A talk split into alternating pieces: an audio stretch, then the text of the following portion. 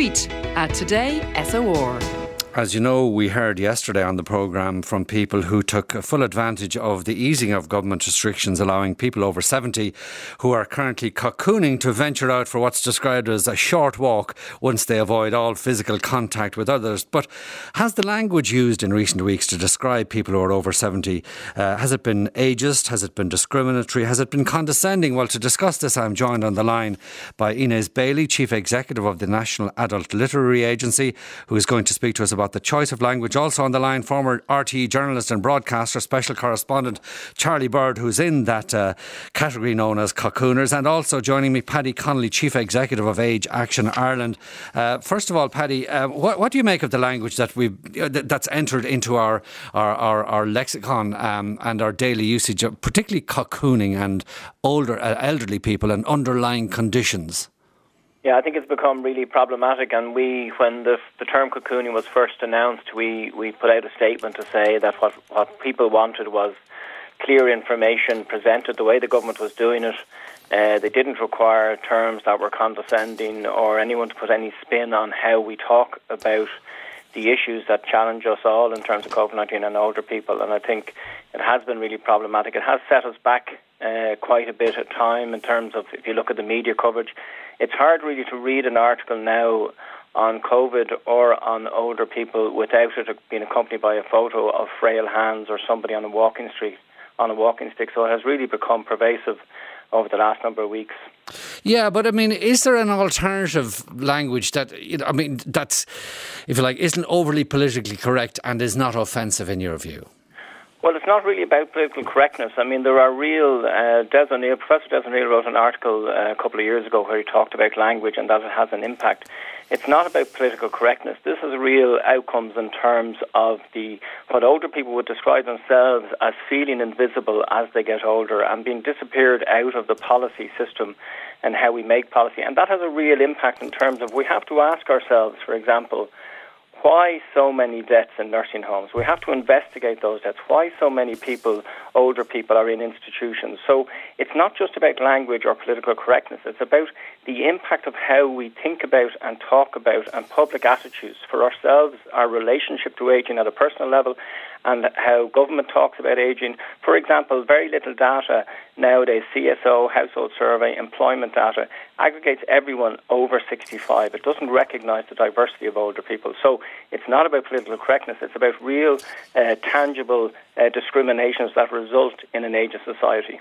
Oh, how concerned would you be, Inez Bailey, Chief Executive of NALA, National Adult Literacy Agency, about the language that's used in regard to older people? Well, I think we've all probably had an onslaught of very particular type of language with the COVID outbreak. And it's very much a medical language and a scientific language that wouldn't be commonly used in all of our everyday lives. And because there has been a particular focus on people over 70 and people with health issues, there have been, I suppose, specific language created or used as concepts around them, which ordinarily wouldn't be how we would either think of people over 70, for example. So we're in a bit of an experiment here in relation to how language has been applied for the entire population with a particular focus on older people. And I think it's very challenging because that language has come from a medical and scientific background.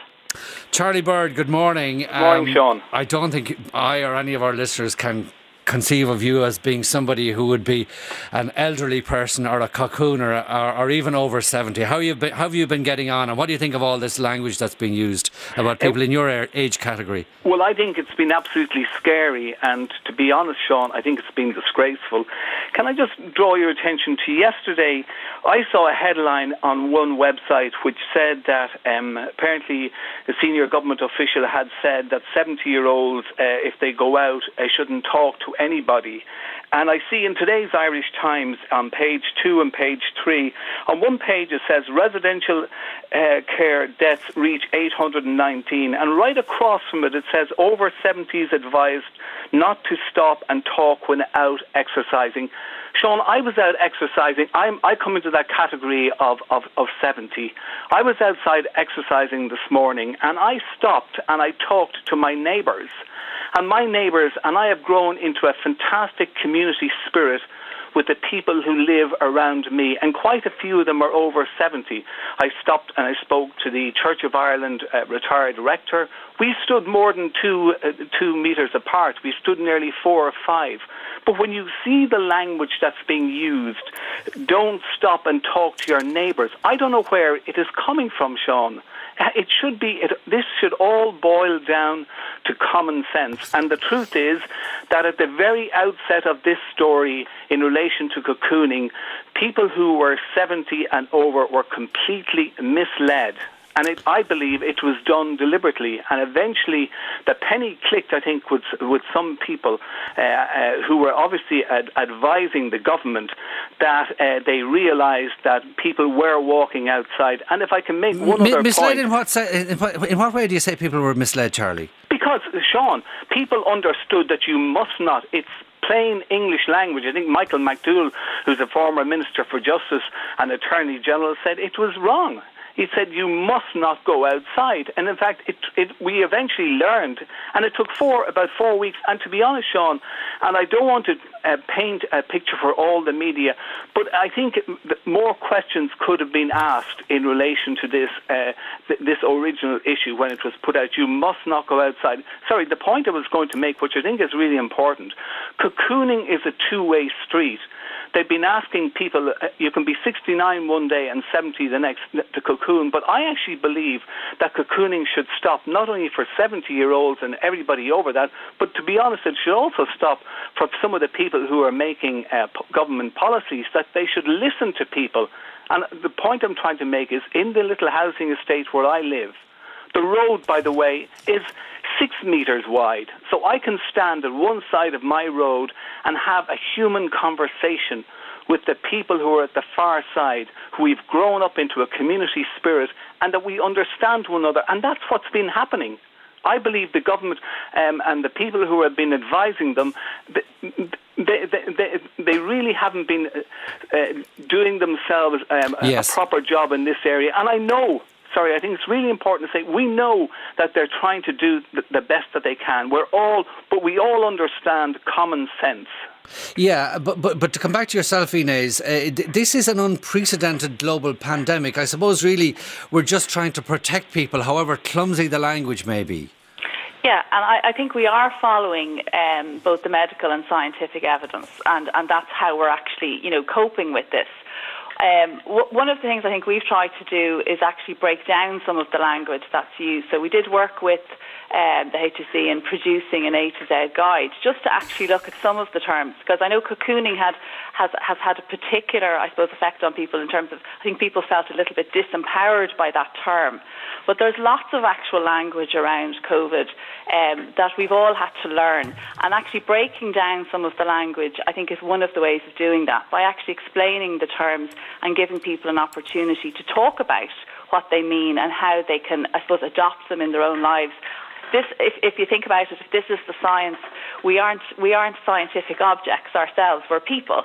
So we're all going to have our own little kinks and quirks and interpretations. So a bit like Charlie saying what he's doing, I've noticed people in my own neighbourhood who've been doing loops and are kind of saying, maybe apologising sometimes for being seen outside, because they're a bit worried should they be seen outside, but then at the same time they are deciding to do it for themselves. So there's a little bit here of, I suppose, making sure we don't take away the agency of people themselves, that they are in control of their lives. And they're well informed, though, about what is in their best interests, in effect, that they're controlling that by the information and the education about this particular outbreak. Paddy Connolly, the word vulnerable has been used quite a lot as well. Is that something that you think is okay? No, because, again, I think it speaks to Inez's point there about agency. It's not your age that makes you vulnerable, and Charlie has touched on this as well. It's the circumstances around you. It's the support you have or the lack of support for all of us that create vulnerability for us. We're not vulnerable because we're 65 or because we're 70. Now, we have to temper all this with an acknowledgement that 1,300 people have died of COVID-19, and we understand what the government and what public health experts are and saying. And the bulk of them would be aged over 80 years, I think it's true to say. But also we have to acknowledge that issues around ageism predate COVID-19. Out of 10 public consultations in the last since November. 9 of them were online. Over 50% of people over 65 are not online. So there's a significant issue in terms of how we do our business, how we talk to older people, civil society. And actually, Sean, one of the other features of this whole event, the COVID-19 event, is there's been no consultation whatsoever with older people or civil society organisations that work with them at any level through this whole process. So older people have been talked about. One man rang me last week and said he was tired of being condescended to. They've been talked about rather than to through this whole process. Yeah, and there's a lot of text, needless to say, coming in. Charlie, this I think is one for you. I'm appalled to hear this criticism of the over 70 strategy. Over 70s are in a privileged financial position with mortgages paid and pensions rolling in. The middle-aged and youth are paying dearly in the pockets to keep this age group safe. A bit of gratitude, please. Cop on. Well, 14% of mortgages over 65 are in arrears. Well, Sean, sorry, with all due respect, I mean, one would expect that type of comment. By the way, who was one of the most famous over 70s people in the world who's dealing with real issues at the moment? And he's standing right beside probably one of the maddest people in the world, Dr. Anthony Fauci. He's 79 years of age. And I hope to God that he's not cocooning and that he's actually listening to people. Well, I think he's about to be stood down, according to the latest announcement last night from Donald Trump. Because he's been telling the truth. And, Sean, I don't know if you, about 3 or 4 weeks ago, this issue that every time anybody asks a question, Fintan O'Toole yesterday had a brilliant article in the Irish Times. Criticism, as he said, is not unpatriotic. It is still important to ask questions and for us to have a discussion among ourselves. But about 4 weeks ago, the Minister for Health was on Morning Ireland one morning, and Brian Dobson was asking him this very point about if you're living someplace and there's nobody around you, can you go out? Can you go? Stop cocooning and go out. And he actually said, I don't like using the expression cocooning, but yet that is the very expression that the government used, and they had advertisements out all the time telling people they must not go out. And I think what you're hearing from the two contributors this morning is it's time that there was a two-way discussion or a three-way discussion, that various communities are brought into this discussion, and that it's not just, we cannot have it being handed down all the time. Sean, yeah. You know better than I. At one stage, the government ministers didn't even want a discussion in the Dáil, and they criticised the opposition when they were going to have a discussion in the Dáil. Now, at least we've got that far, and we're now going to have a committee which is putting questions to the people, and that's right. If I can come back to you, Paddy Connolly, a mutual colleague, or friend and colleague of Charlie Bird's and mine, Sean Dyckney, got into big trouble with his boss, Albert Reynolds, about a quarter of a century ago during a European referendum, a treaty referendum, for suggesting or being quoted as saying, you know, our policy is to strike terror into the hearts of the Irish people and make them vote yes. I mean, do you think there's an element of the government setting out to strike terror into the hearts of the Irish people with the way they've handled communications on this? No, I don't think so. I think that would be going too far. I think what the biggest gap has been, and it's a feature of our politics and policy making, is the absence of older people themselves in the conversation. They're not involved in the debate. They're not consulted with. And I think that's been the big issue. I mean, I think crisis was led from a public health point of view correctly from the beginning. And we talk weekly to the HSE. So there are real fears around this. But I think as we now plan for a future for with COVID-19, the government needs to pivot to a much broader consultation, as Charlie said. And also, it would be a major shock to us all if coming out of the current talks now to form a government, there isn't a real strategy around aging and home care and those types of issues. Sean, I have to say I disagree with Paddy. I believe, and I'm being quite blunt here, I believe at the very outset that's what the policy was to strike fear into, and particularly the 70-year-olds. I don't think there is any doubt about that. That was the language that was used, and that's why I go back to it. After halfway through it, it was changed because it wasn't against the law. But I remember the day that this policy changed. I went out and I spoke to 10 neighbours who were in this category at a distance, socially distancing, and I asked every one of them, and each of the 10 people I spoke to told me that they all believed from the very outset that it was mandatory. And that was the language used by the government, by their advisors, and it was used every day in the media. Inez Bailey of NALA, any suggested alternative language that you might like to offer us? Well, as I said, we did produce with the HSE a kind of a guide to some of the common terms that are used for COVID. So that's available to anybody who can go online to nala.ie or ring us on our helpline. I know, but just tell us a little bit about the content. Save us making the call. Well, it actually even deals with sort of the, what is exactly meant by the word cocooning, for example. So it does clarify that it isn't the law, for example, but it does explain what it was set out to try and achieve in terms of the term. Okay, well look, thank you very much indeed for joining us on the programme. My thanks to you, Inez Bailey of NALA, Charlie Bird, former RTE correspondent, and Paddy Connolly, Chief Executive of Age Action Ireland. Lots and lots of text coming in on this one. I see a tweet from Helen O'Dea. The C word, cocooning, is a repulsive made-up term to make other people feel good. They might as well have used embalming. By the way, most older people and those with health problems were staying in long before, weeks before this patronising diktat came down. Another one, the blanket designation of the over 70s as cocooners with more significant restrictions on movement than the general population is discriminatory and does not recognise the fact that many of us continue to work and are fit and healthy.